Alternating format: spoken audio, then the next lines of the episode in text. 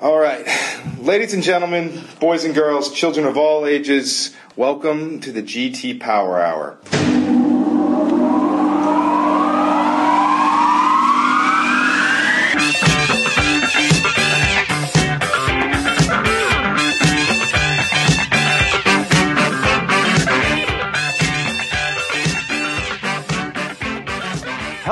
Welcome back, everybody, to our 26th episode. It's mid October 2021, and the multi trillion dollar infrastructure bills we discussed in depth last month remain just that bills. But you know what we might have?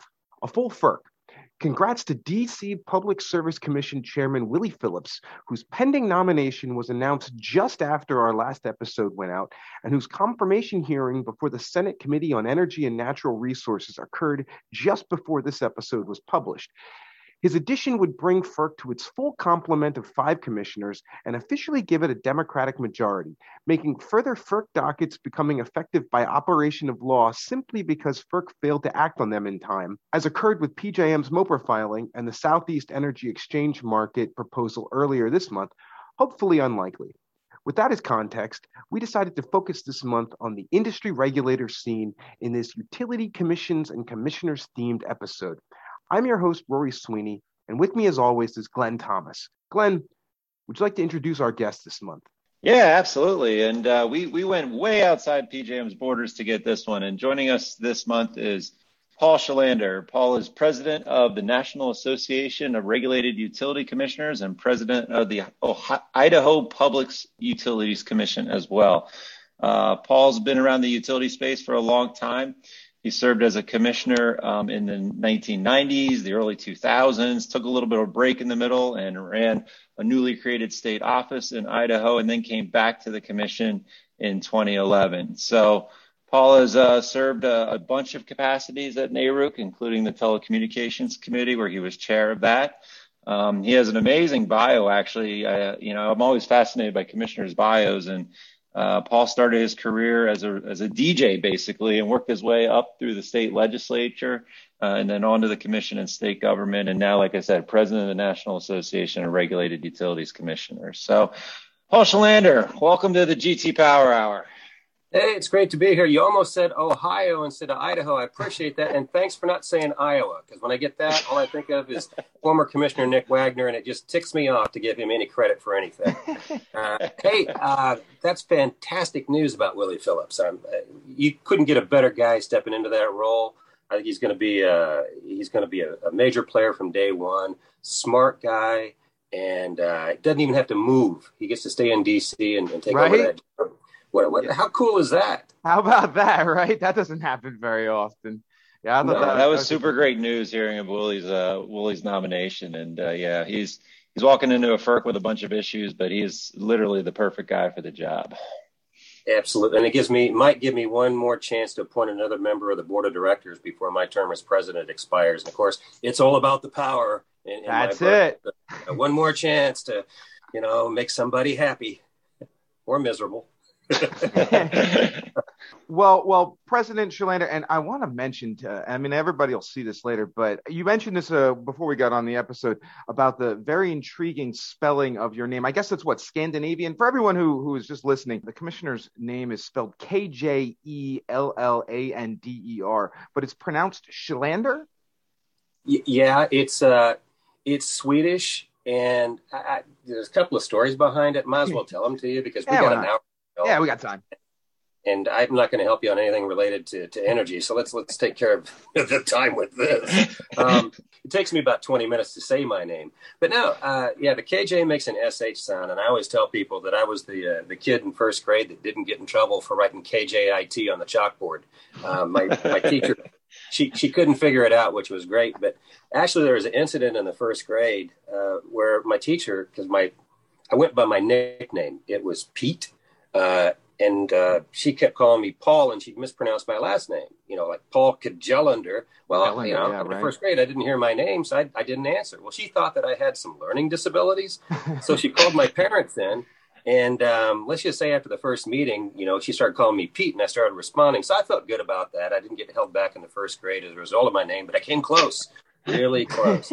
um, but the other thing too is like the last name. It sounds authentically Swedish, and and it is of Swedish origin, but the name itself is a made up name when my when my great grandfather and his brothers were getting ready to come over to the New World because they heard there were jobs in, in Illinois, which is where they landed. There were the, the jobs were, were, in the Illinois militia to fight in the Civil War. Um, ah. I think we were the smartest group of people, um, but they were sitting around a table and they were trying to come up with a name that would help them fit into the New World. And they consciously chose the name Kjellander, spelled with a KJ, to help them fit into the New World. So we figured yeah, we figured the name they gave up must have been a real winner. So we did some genealogical research, found out the name they gave up for Kjellander was Johnson. Seriously. Seriously. Yeah. Uh, that is some very out of the box thinking, I think. So does Kjellander mean anything in Swedish? I mean, is there any story behind that? What we've heard. Now, I don't speak Swedish and I don't eat Swedish food, and I think anybody that's ever had it knows why. I mean, it's not tasty. Um, but when you you look at the name, supposedly the shell means good or great, and ander, like, uh, means from the land or farmer. So it means good farmer. They were coming mm. over to start a grain storage business. Uh. And they were starting it in a Swedish community. So supposedly that's there. Now, somebody who speaks Swedish and knows the language is going to say that's just BS. And that could well be, but that's the story we're going with, and we're pretty proud of it. I love it. That's awesome. It my, my, my last name tracks back to pig farmer so you know I, I would take good farmer over that so I, I, think you're i think you're in good spot there pig farmer's great be proud yeah. our coat of arms actually has three hogs on it so um you know that they're they, they they they are definitely proud of it um okay well so now that we know more about you many people don't know much about NARUC, much less what its president does tell us about your experience there so far. You know, what what are the biggest perks of the job, and how much of a percentage of your time is spent on electricity issues that we are obviously pretty focused on here?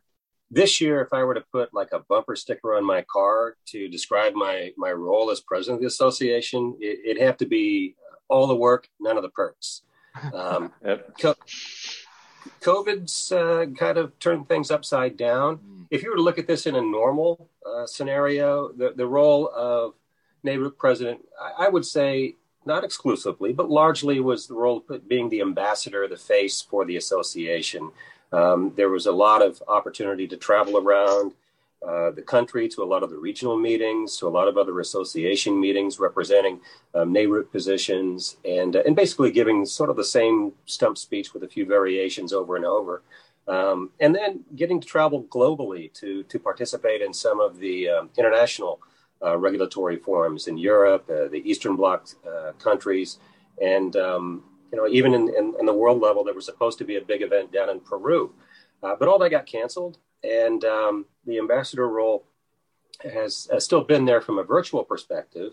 Uh, but as far as the activities, there's been a whole lot more because it's harder to say no because you don't have all that travel in between. Right. So you could go back to back to back to back from one Zoom meeting to the other. I, that's the only exercise I get. I call it Zumba, uh, you know, the one to the next. But the uh, the good thing about it though too is by not traveling and, and being a part of those um, events, whether it's with the, the Water Association or uh, Edison Electric Institute or, or, or this, is there's an opportunity really to you know be at your desk, get access to information, and and continue to be a lifelong learner as it relates to a lot of the innovative and disruptive technologies that are coming down the pike and giving us all um, more and more uh, opportunity to try and get it right as we move forward over the next decade. And so I think um, as I as I look at the role of the president, it, it evolved because it had to evolve this uh, this last go around, and we took advantage of that. Uh, the executive committee. I worked very closely with uh, Judge Judy Jagdmann out of Virginia and uh, and Commissioner Michael Caron, who is our current second vice president, because those two will follow me in succession uh, into the president's role. And what we wanted to do is change the dynamics a bit. In the in the past, uh, each new president came in and they would have their own theme for that year. One year it was the water energy nexus. Another one had dealt with veterans. Another person decided to come in. We're going to focus on broadband this year.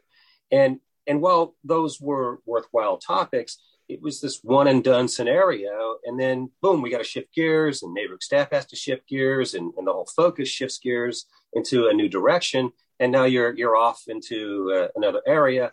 And we decided that we wanted to change that dynamics and put together a multi-year theme. And so, in working with both Michael and Judy, we came up with a theme that we think actually could extend out well beyond um, their terms and into the next terms of people that haven't been uh, elected yet. And we call it um, Connecting the Dots Innovative Disruptive Technologies and Regulation. And what we're trying to do is create a broader umbrella in which all of the utility sectors that we have regulatory authority on can fit under. And since we know that these things are evolving and, and, so dynamic and changing rapidly, it gives us an opportunity to take a much deeper dive over a period of time and try and really focus on, on the things that matter to our membership. And, and that's been good. Another thing that we've, we've done too that, that I'm excited about is again to focus on the membership, and and that's been important.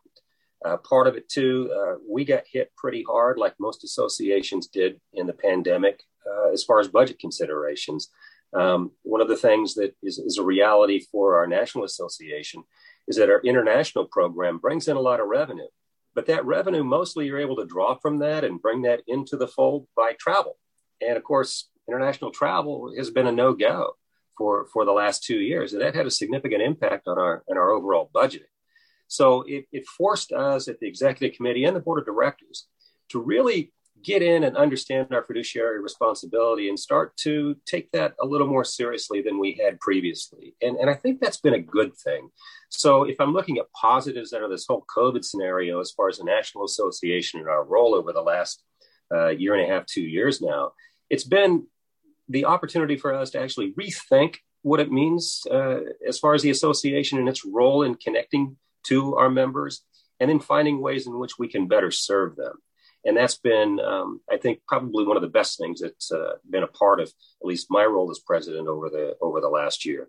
But um, I'm I'm not going to feel too sad about handing over the reins to Judy Jagdmann in another month or so. She's ready to go. Just had a call with her today, and um, you know it's it's nice to be on the same page with people who want to move in the same direction and have uh, it's not about us it's not about individuals it's about the association. And i can say this without any hesitation both judy and michael are of that same um, caliber of, of commissioner who really puts the association and its members ahead of themselves. And uh, i'm really excited for what they're going to do going forward yeah, they'll do a great job picking up uh, the mantle, that's for sure. And you said something that was really interesting about your role. You said you evolved because you had to evolve. And I think that probably could be said for pretty much every state utility commissioner during this crisis. I mean, I think when the history books are eventually written on this, one of the things that I think is going to be, you know, pretty amazing is just how the regulatory process really didn't miss a beat. I mean, there was a couple, maybe weeks even there. I wouldn't even say months, you know, where it took some time just to get things set up. But by and large, you know, you know, state commissions, FERC, the FCC was, it was putting out orders, getting the business done and, and, and making the necessary decisions to make, prevent this thing from even being worse. So, um, I think that's, that's a great way of putting it. You evolved because you had to evolve. Well, there was a, there was a song when I was a, a kid growing up uh, from REO Speedwagon, and, and the title of it was "Roll with the Changes," and and that's that's exactly what we had to do is roll with the changes. But everybody did again because you had to, and you know the first crisis that we all sort of ran into was this uh, moratorium on shutoffs and disconnections. And I know some states dealt with it differently than others, but I have to report back the utilities that, that I have the great pleasure of, of regulating. Uh, we've had reports back from them. We were one of the states that quickly evolved back into sort of a, state of normalcy as it related to the moratorium on disconnects uh, a year ago last July. And what they're coming back and saying is that they don't have to have any additional recovery mechanisms put in place because what we'd already built into rates for um, uncollectibles was enough and satisfactory. So even the things that could have been disastrous as, as we tried to work through that and, and, create some some legitimate concerns for our utilities and, and for customers as well we were able to avoid again because we were willing to be nimble and and i think mm-hmm. that's uh, you know, you have to learn how to live with ambiguity. And the last couple of years has taught us all how to do that. Yeah, for sure. Yeah, let, let me ask. I mean, so how, how, do you feel that the utilities have done during this bid? You mentioned the the shut off moratorium and all that. Yeah, I, I can only speak to the utilities that I have direct involvement with, but I have heard from others that are members of the Edison Electric Institute, and um, what I've been hearing is is very similar to what I've seen in my own backyard, and that is that the utilities were very very prepared from the beginning to deal with uh, this type of crisis.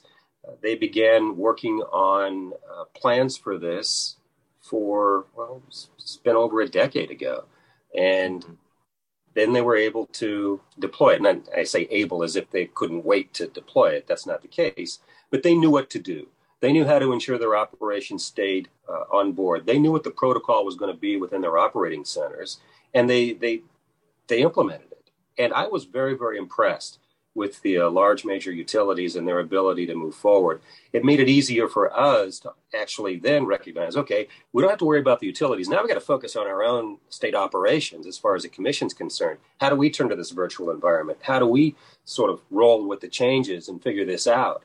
And it really did become more of a, you know, a partnership of sorts in trying to recognize that, hey, we want to be of value. We don't want to be in the way but what are you doing? What's happening? So that when we get calls from the governor's office and we see these things going on, we hear from consumers and customers about outages. We can we can tell them up front, look, they're working on it. It's happening. Everything's going well. Because our biggest concern was that one, we're going to have to deal with the pandemic. Utilities going to have to deal with the, the pandemic, and then we're going to have some other crisis pop up along with it. And lo and behold, we did.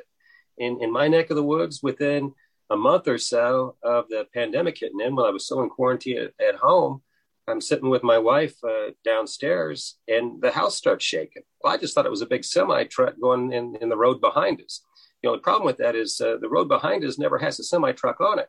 We were having an earthquake and it's like, whoa. And so the, the question then popped in my mind, okay, here's, here's that other event. And then within another month later, in come the wildfires again, which are very common in, in, in the West.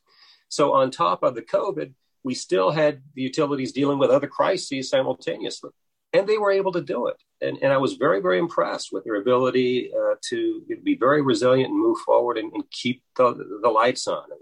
And, and, that to me uh, spoke very, very highly of the utilities. So uh, I have nothing but uh, compliments for the way in which they move forward uh, in, in that approach. And again, I, can't tell you what it was like nationwide, but the reports I've been hearing back from other commissioners have been very, very similar that the response that the utilities have had through this has been extraordinary, and uh, they've been uh, tremendous in their ability to, to do their jobs and keep the lights on. And in many respects, make it easier for me as a regulator to do my job. Yeah, no, absolutely. And, and speaking of crisis, you know, moving on to the next crisis, I mean, maybe to bring it to the events we're dealing with today, I mean, it seems like the two issues that are getting headlines these days that could could impact utilities as inflation and supply chain issues. Are you are you hearing any rumblings about other, uh, any of those issues right now? I haven't uh, in in terms of the, again the utilities that, that I regulate directly, but you know from a supply chain issue, we all know if we've been trying to order anything off Amazon or or, or even buy something at the grocery store, that it's legit, it's real. And so I know that those are impacting the utilities. It hasn't impacted them to the extent that it's causing a problem for us yet. It doesn't mean it won't, but uh, so far they seem to be managing through it, and, and that's a plus. But again, one major crisis that takes out uh, your distribution system in, in, a, in a sector of, of uh, your service territory, we could find other problems that, that could emerge. And again, if, if we do find ourselves in that situation, we have to be pragmatic in our approach as regulators and, and recognize that. And a lot of uh, dealing through that's going to be communication with customers so that they understand what's going on and why. And I think that's something that the utilities are getting better at, which is, uh, I think, a tremendous plus for them going forward. Okay, uh, why don't we transition a little, Paul, to some other topics? Um, so you're on your second stint at the PUC.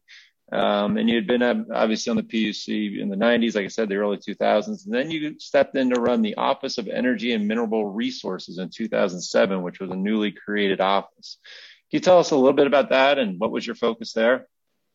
Sure. Uh, my focus where I went there was to establish and create a cabinet level position in an office of, of energy resources. And I inherited a division that was embedded within, it was embedded in, in another state agency. And so I had to pull that out. They were receiving some federal grant dollars and, and change its mindset. And, and we did that. It was, uh, it was a worthwhile venture. It became more of a policy directed uh, office at that point, which was uh, a, a, tough transition for some, but it, needed to happen. And then, just when I was about ready to say, "Okay, I've done it. It's uh, it's time to move on," the uh, Great Recession hit, and moving on to anywhere would have been a challenge. So I said, well, "Let's stay put," and I'm glad I did because then the stimulus money came in, and my budget went from 1 million to 45 million dollars overnight.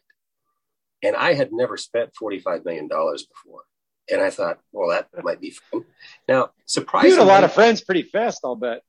Oh yeah. Everybody had a little black perpetual motion and oh you got to see this it's like yeah don't bring that in here because i'm sure there's something wrong with it but yeah everybody had their hand out but uh, i had a governor that was extremely supportive. Uh, a guy named Butch Otter, who was just a super dude, and you know I, I still stay in touch with him. But I went to him and said, "Look, there, there's a lot of ways we can work this. I can I can put together some huge behemoth group of people to come in, and we can have some big group sessions, and we can we can talk about a, a lot of different ways in which we can we can put this money out there out there, or you can let me lock myself in a room for the next two weeks and I'll come up with plans on it. This were my money, how I'd spend it, so that you know I get the biggest bang for the buck. And he said, "I like that. Why don't you go do that, and awesome. uh, and and and give it a whirl?" And he said, "But here's the deal: if it fails, it's on you." Uh-huh. Okay, thanks. I appreciate it. So I went out, put it together, presented it to him. A huge piece of it was on energy efficiency we had so many schools in the in the state that had not done any kind of HVAC uh, updates over the years. You know, no improved lighting, no insulation. I mean, there was so much low hanging fruit that it was a huge area in which we could make some immediate impact. And if it was my own money, the return on that investment would have been a, a three to four year window. So, and when we actually went out to implement some of these programs, the return on investment, some of it was less than eight eight months wow. in terms of the, the benefit that that brought back into those school districts. So we were able to launch a program there that I thought was extremely important and significant. There were a lot of other pieces, parts to it all, but it was a good chance to really work with some very, very smart people uh, and to, to implement some programs that still are, are, showing benefits today. Uh, we got to launch the program at this little school in Homedale, Idaho, that had a bronze plaque on it. It was built during the Great Depression with money from the Great Depression. And we were able to, that, and that building is still operating. We were able to go in there and start with that school to launch this program using new stimulus money to, to update its HVAC system and to basically bring it into you know, this next generation of, of energy efficient buildings. And while it's not an Energy Star building, they certainly did benefit tremendously from from this program, and uh, and I think they're still seeing some benefits from the money that was spent uh, over a decade ago. So you know, I, I, was proud of what we did, and I was proud of the people that I got a chance to work with. The other big window that opened up through that, though, was we have a, a, national lab in Idaho. It's the only national lab in the country that's actually named after the state. It's the Iowa National Lab. I'm kidding. It's Idaho. the Idaho National Lab. And I got plugged into them on day one, and I got to work with some of the smartest people that uh, that I'd ever encountered uh, around the energy sector, and still stay in touch with them today. And they gave me an extraordinary educational background and support on everything from nuclear to battery storage to renewables and how all those would uh, would play a role in in the future. And and I have to say that from that experience, I've been able to carry that into my role now as I've returned to the commission almost ten years ago now, and still stay in touch with those folks because it is it's a tremendous resource. And another phrase they taught me, which uh, you know I still live with today and really enjoy, and hope I can find more people like this, is they saw themselves as honest brokers, not people that were advocates for one thing or another, but honest brokers. And and I really do believe that that they were the ones I worked with, and that was one of the best experiences that that I had coming out of uh, the creation of the Office of Energy Resources. And and again, I still stay in touch with a lot of those people. They're extremely intelligent. And when people talk about money from uh, the feds, DOE, and, and, others going to the labs, I'm saying send them more. Mm. Uh, the things that they're working on, the work that they're doing is, is really going to help us get a better handle on uh, an honest broker approach to what some of those next steps might be. Well, let, uh, on that topic, let, us let's, let's talk about what the power generation landscape looks like in Idaho. Uh, uh are is there anything in particular that's going on there, or are you guys interested in joining an RTO ISO at some point? Well, you know, we have been looking at RTOs and ISOs as a uh, opportunity for probably before I became a commissioner in '99. In fact, we've had so many fits and starts at looking at RTOs and ISOs that all the good names for an RTO or ISO have already been used up. Uh, but but we are looking at uh, the energy imbalance market, and most of the major utilities in the region have already taken the step into that. So it's sort of the camel's nose under the tent into the energy imbalance markets. Now they're looking at a day ahead market. They're calling that EDAM. Uh, and uh, isn't it fun? All the acronyms you get. Yeah. Oh yeah, it only gets worse. Trust me. Exactly. So it's it's it's an advanced uh, day ahead market, and that is, you know, we're taking some baby steps with that. There was a lot of uh, interest in trying to join the CAISO. The problem that we have with the CAISO isn't, you know, that it's an ISO or an RTO. It's the governance issue. In in the CAISO, the governor of the state of California gets to appoint all of the board of directors for the ISO, and regionally that doesn't really sit well with other states. Yeah, so that, that governance piece has to change in order for the CAISO to be that vehicle. But that hasn't stopped the uh, the major utilities and, and other stakeholders from looking into the creation of an ISO or an RTO. I think the energy imbalance market and the work on the advanced day ahead market or enhanced day ahead market is helping utilities and others see a path. Now, what that looks like, they're still going to have to come up with the appropriate value propositions because they're going to have to get the, the buy in from regulators at the end of the day. But uh, work continues there, and we'll see what happens. But again, it's all going to depend on the value proposition. Uh, just just saying, oh, an RTO is a great thing and an ISO is wonderful. No, no, the value proposition has to has to be there. And to mm-hmm. the extent they can they can make that happen and, and present that, then then it has a, a reasonable shot. So we'll see what happens. I mean, I was looking at the EIM website earlier today. I mean, it looks like the utilities are actually posting on it's either a quarterly or an annual basis the value that they are achieving from the imbalance market. I mean, I assume that's part of the uh, the sales effort here, if you will. It it has been, and I think that's a tremendous op- observation because from the very beginning, that's where we've been. But these, these are great things. And why is an, energy imbalance market a good place to start? Well, you're not transferring any assets. And if right. it falls apart, it's easy to get out of. Uh, whereas if you create a brand new RTO ISO, you're going to have stranded costs if it's not working, and you have to you have to break it out mm-hmm. because there's going to be cost to create it. But at the end of the day, too, it is that value proposition. So if they know what it is with the energy imbalance market, it's going to make it much easier for them to calculate or project something that might be reasonable as far as a value proposition going forward if they take that next step. So it it, uh, it can build off of each uh, of each step, and so we're we're excited to see where it goes. But again, it's like anything, you're you're cautiously optimistic. You got to keep your powder dry. You don't know what you're going to see, but there's a, a, lot of work on it, and uh, we'll see what kind of new and exciting name they can come up with. Those are always the best. SEEM, well, SEEM is in the one, south, yeah. yeah. yeah I like that one. If you, but if you think about it, what's happening in this country, I mean, you know, we had sort of the Northeast and the Midwest that that that, that went big early on on the RTO idea, where the you know the South and the West were a little bit more the go go, go slow approach. But it seems, I mean, certainly you know, the Southeast has taken incremental steps towards recognizing the value of integrated grids in the region. You know, the West is making that movement. It's just a question of, of pace, I think, uh, and, and as, as the commissioner pointed out here. So, uh, we'll see. I mean, it's, but I think the overall proposition that there is, like I said, value to these integrated grids is, is becoming more manifest on a regular basis. And, but it is and, challenging. I'm not going to lie. I mean, it's very challenging, certainly in PJM. No, it, it is challenging, and and to, to that point though too. I mean, we we've been we've we've had wholesale markets in, in the West for decades, so so right. that's not a new thing. I think probably one of the harder things to try to get that value proposition for is a lot of the states we're looking at are low cost states because of the uh, the heavy hydro influence in Washington, right. Oregon, Idaho. So it becomes a little you know, you're a little more protective of uh, of of your rate structures, and, yeah. and because you the cost per kilowatt hour is relatively cheap and has remained relatively cheap through the years, even with a lot of new resources having to come on board to serve growing load.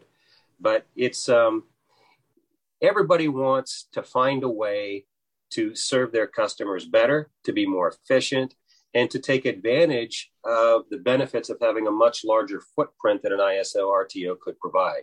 We, we all understand the potential benefit there. It's just how do we actualize that? How do we find that value proposition? And then how do we move forward in a way in which governance isn't an impediment? And I think if we can identify those as the core issues, which they have, and begin to take those appropriate steps forward, we'll, we could get there. But we don't want to be forced to go there. Yeah, it's at your own pace. And well, the T in RTO stands for transmission. So let's maybe talk a little bit about transmission. Um, and we had Commissioner Clements on the podcast a few months ago, had a terrific conversation with her.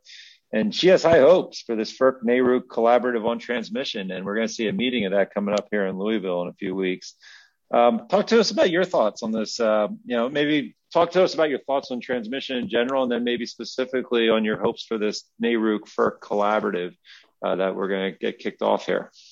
Well, I'll start with the FERC NARUC Collaborative. Uh, we began as soon as uh, Commissioner Glick became the chair of FERC. I had just become the president of NARUC. We set up one on ones with all of the FERC commissioners over a period of about three, four weeks.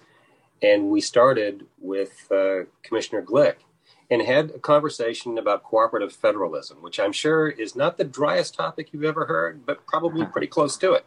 But when we look at that whole concept, our relationship with federal regulators wasn't terrible, but it certainly could have been a lot better. And we both kind of sat back and said, what can we do to, to improve this relationship? And through those conversations with uh, Chair Glick and, and the other commissioners, we started looking at the possibility of creating either a, a joint board uh, to look at transmission or a, um, a joint conference. And what we ultimately settled on was a task force to try and figure out a way in which we could get federal and state regulators in a room, uh, regionally balanced, and have legitimate conversations about the need for transmission, how to deal with um, a multitude of different facets of, of getting transmission built. But I think more importantly, too, is to maybe help inform FERC, at least make them aware of the concerns of states before a NOPR ever gets on the street, to maybe help fine tune some of those issues so that as that moves forward, we're getting the right people at the table. And also to make sure that states aren't an oversight in, in that role so that NARUC is, is not an oversight as it relates to a future technical hearing, and neither are state regulators. And also, from another perspective, as far as the National Association, is that we've got a core group of people who care deeply about uh, the energy sector and transmission specifically, who are also on some of our main committees at our National Association, where resolutions, which become our policy statements, can we can get a head start on trying to move the things forward so that when we do file comments at FERC, we actually have some meat on the bones as far as our resolutions, which are our policy statements, so that we're not just saying the same thing over and over again. Oh, protect states' rights. Well, okay, that only goes so far. What is it we want to protect? What is our general position as, as state regulators as it relates to this specific topic?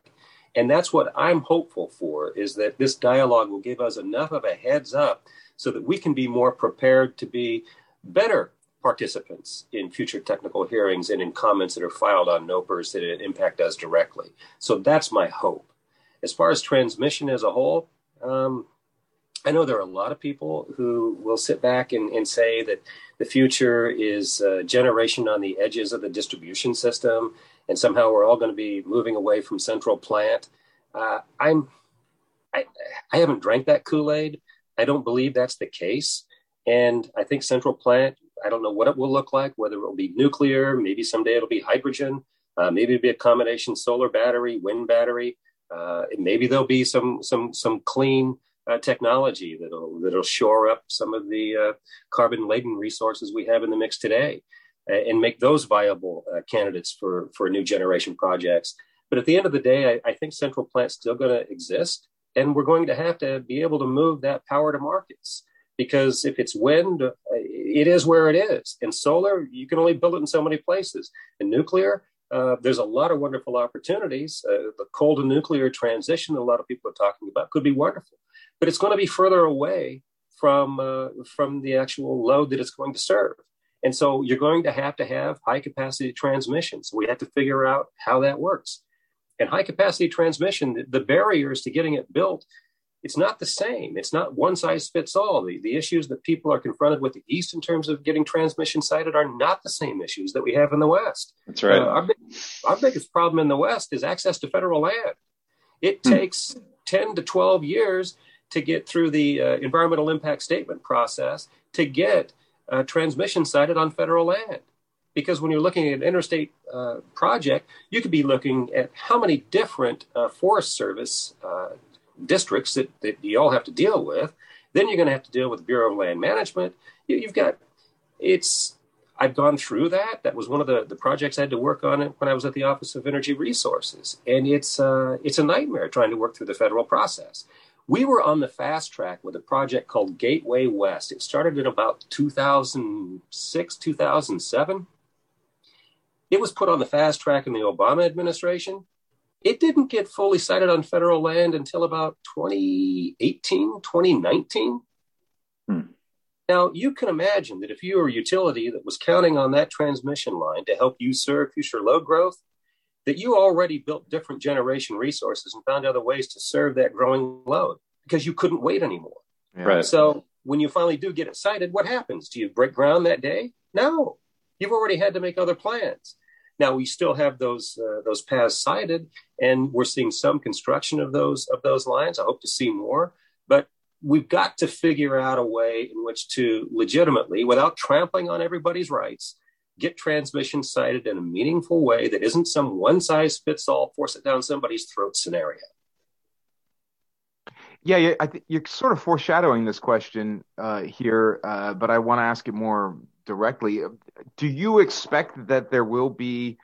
Do you envision regional divides on on uh, what this task force comes up with?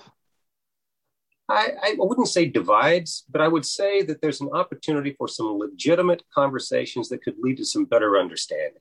Mm-hmm. I think every potential schism is an opportunity to build a bridge.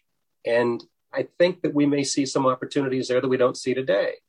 I don't see it as an east west midwest thing. I see it as we we recognize we need to get transmission built. How do we get it done? What's the best way? And and I know out west we're not we are very very good at the sport of fed bashing it is it's a it's a it's a national sport for us out here in the west and uh, so I don't think that's so, much different from the East either. it's just different, different weapons. different weapons, absolutely.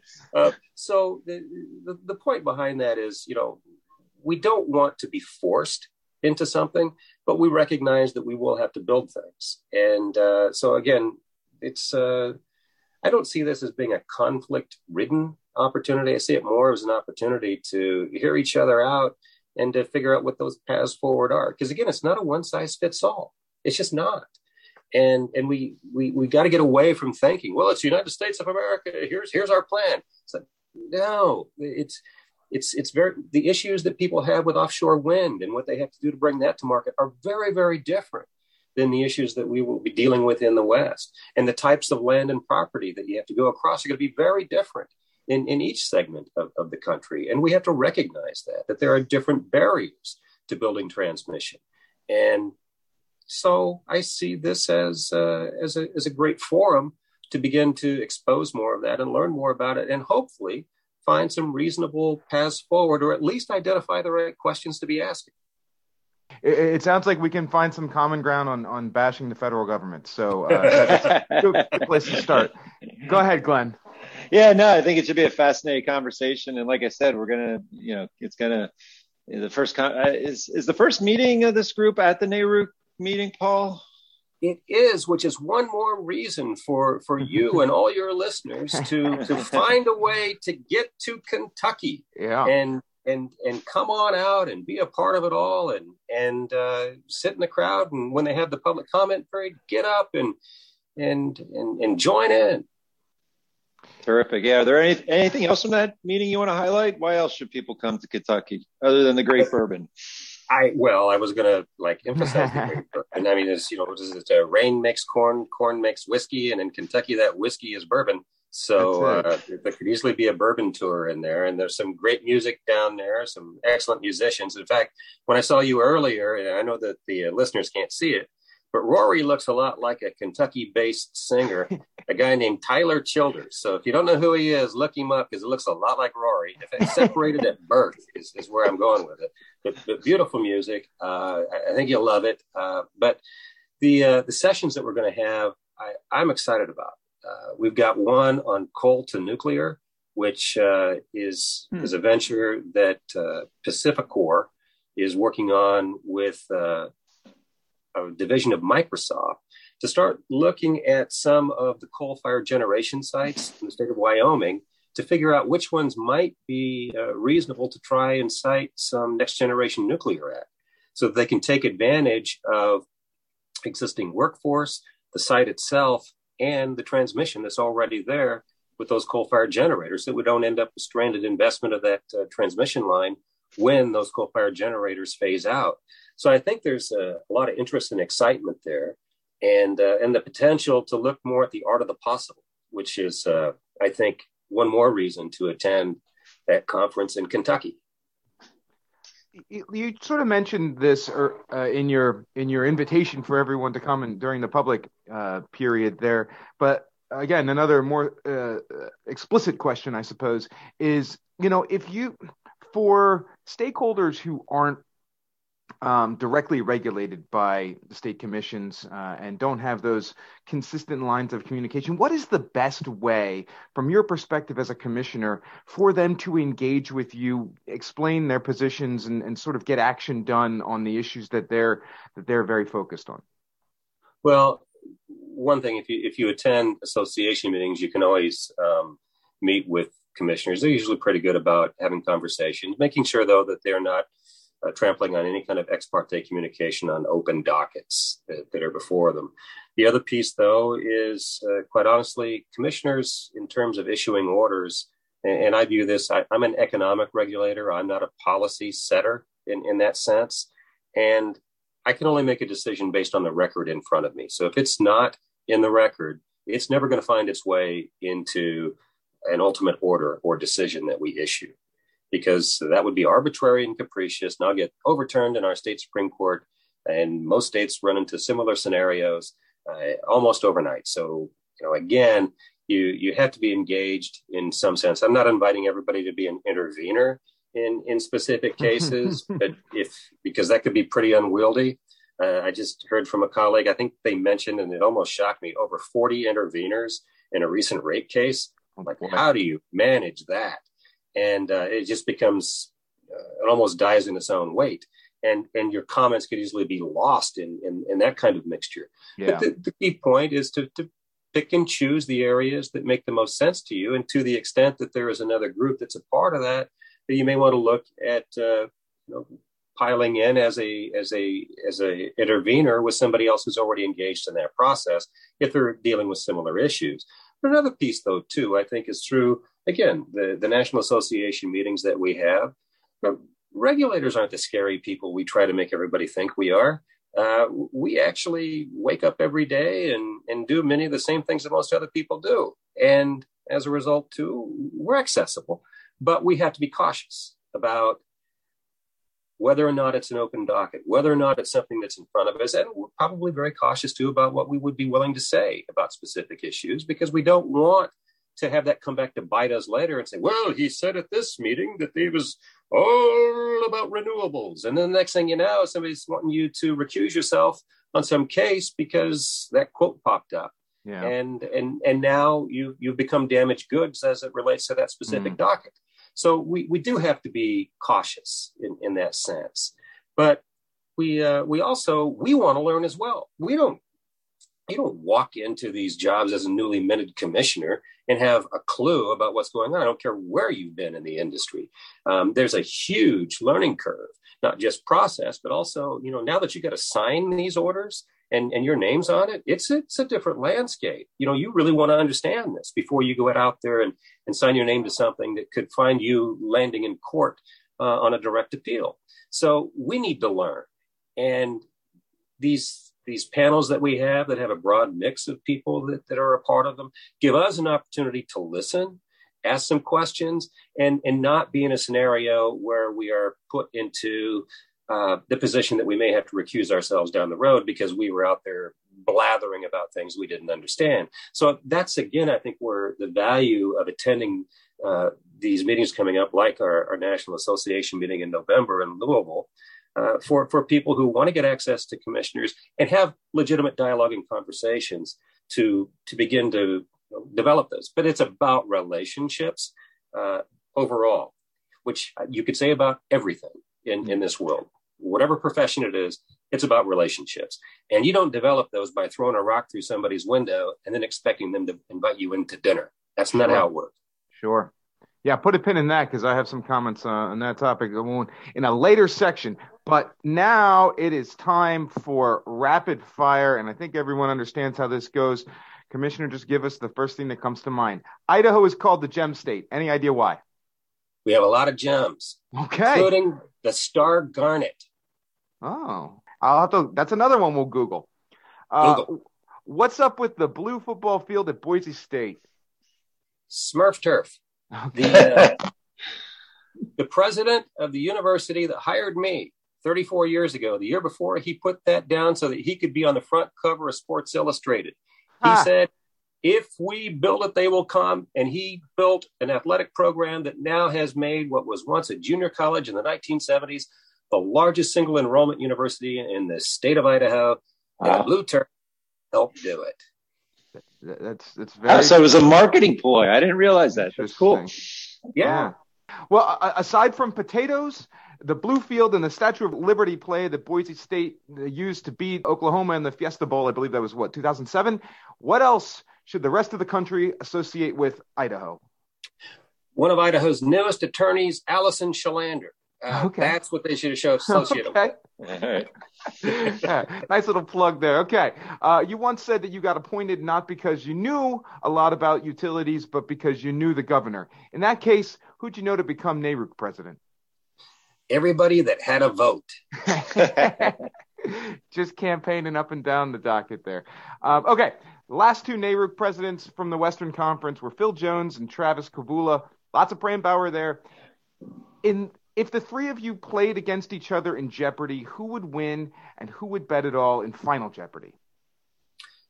Uh, Travis would win, but I would bet it all. you would have money to bet, Paul? That assumes you have some money to bet, right?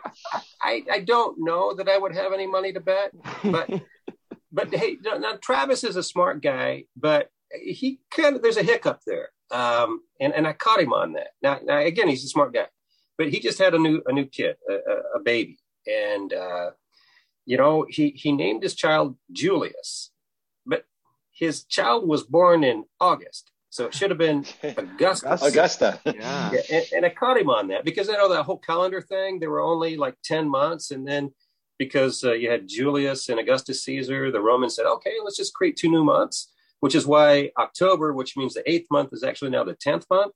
Well, I think Travis should have known that and should have named his kid Augustus and not Julius. So maybe I might have some money in the final round to be all in if they raise that question. Yeah, if, if one of the categories is uh, ancient calendars or something like that. Oh yeah, I am Yeah, on that. yeah, so that's-. It's a very esoteric hope.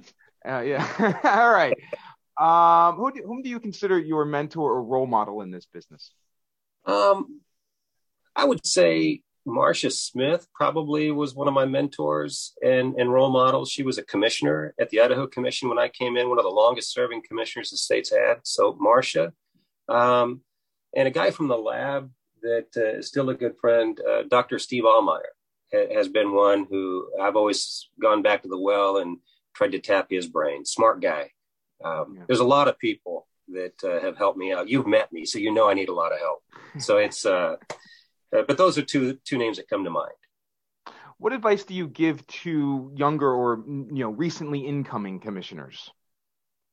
Take every opportunity you can to keep your mouth shut and listen and learn. Sounds great. Okay, it's time now for the section of the show where we offer unsolicited advice to people whom we think need it. You have two minutes to level one on one with anyone, anywhere, on anything you think he or she needs to hear. Commissioner, who are you going with, and what are you saying? I'm going with the neighbor who doesn't know how to clean up after his dog when he messes in my yard. That's the dude I want to point the finger at right now. First, smearing that stuff around in my grass is not picking it up.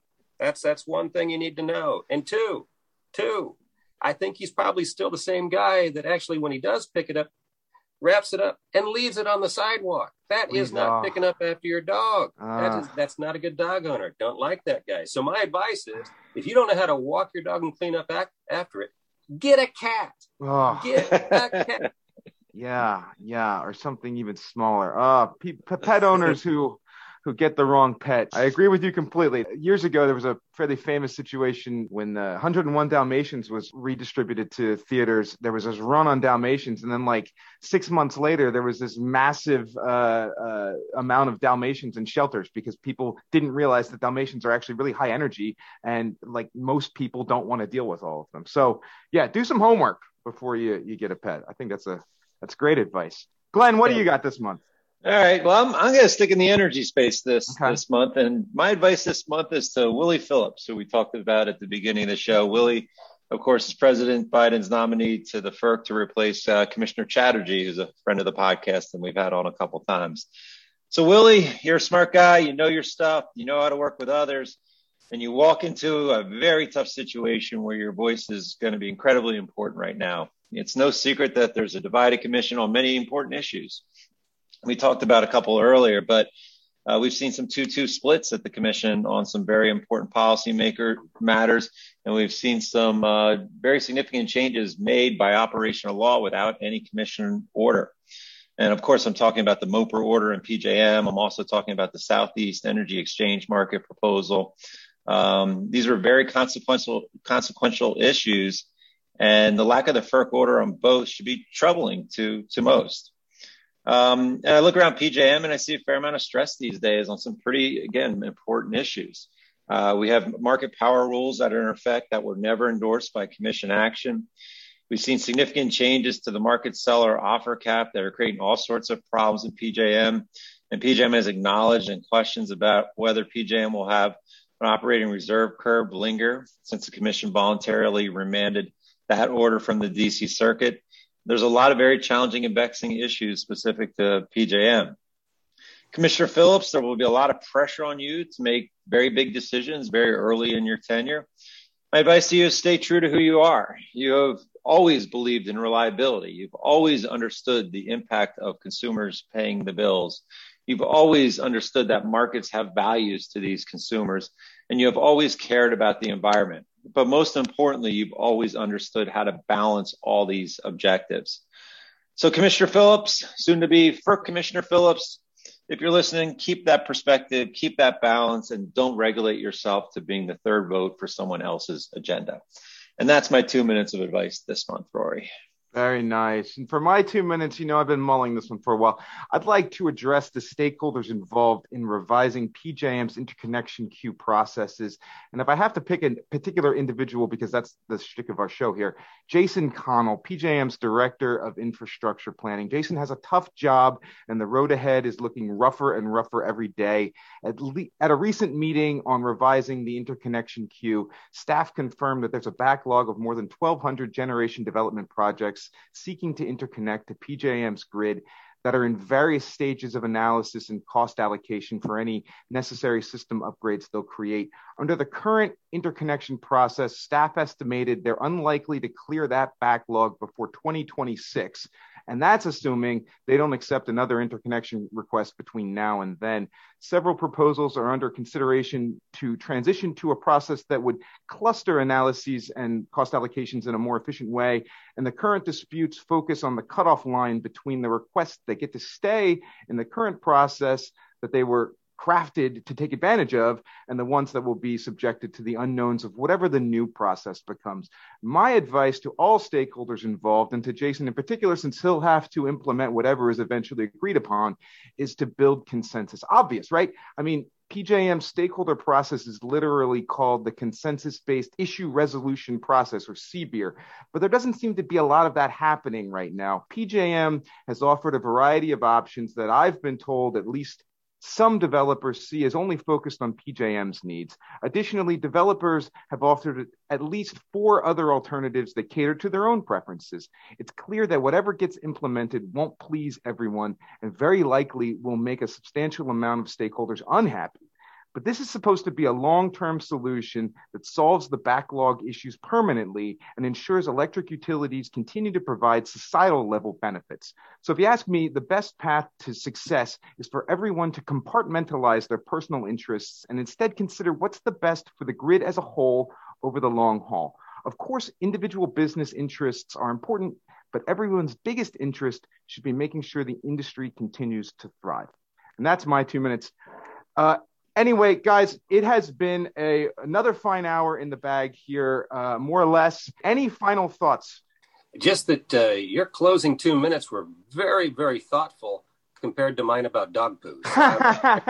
well, you know what? Usually, usually I, I, I, yell about traffic in uh, in Philadelphia. So you know, I thought I would step it up a little bit this time. Yeah. Well, thanks for bringing your A game. I appreciate that. Well, like I said, like I said earlier, you know, you you you teed it up actually when you were talking about uh, uh you know collaboration and, and getting it all together, and I said put a pin in that because uh, I'll come back to it. Cool. Thanks for doing that. I appreciate that. Glenn, anything for you? Uh, no, I got to run. My dog's making a mess out of my neighbor's yard. So I got to wrap this up. Sounds good. Well, thank you again, Commissioner, for being here with us uh, and spending all this time and kind of telling us uh, where, where, things are going. Thank you again to the audience for listening. And until next time, and as always, be excellent to each other. Bye, everybody.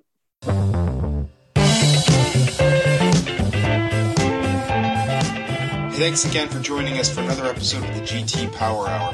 The views expressed on the show represent those of the hosts and not necessarily any GT Power Group client. For more information, please visit www.gtpowergroup.com. That's G-T-P-O-W-E-R-G-R-O-U-P.com. Thanks again, and we'll see you next time.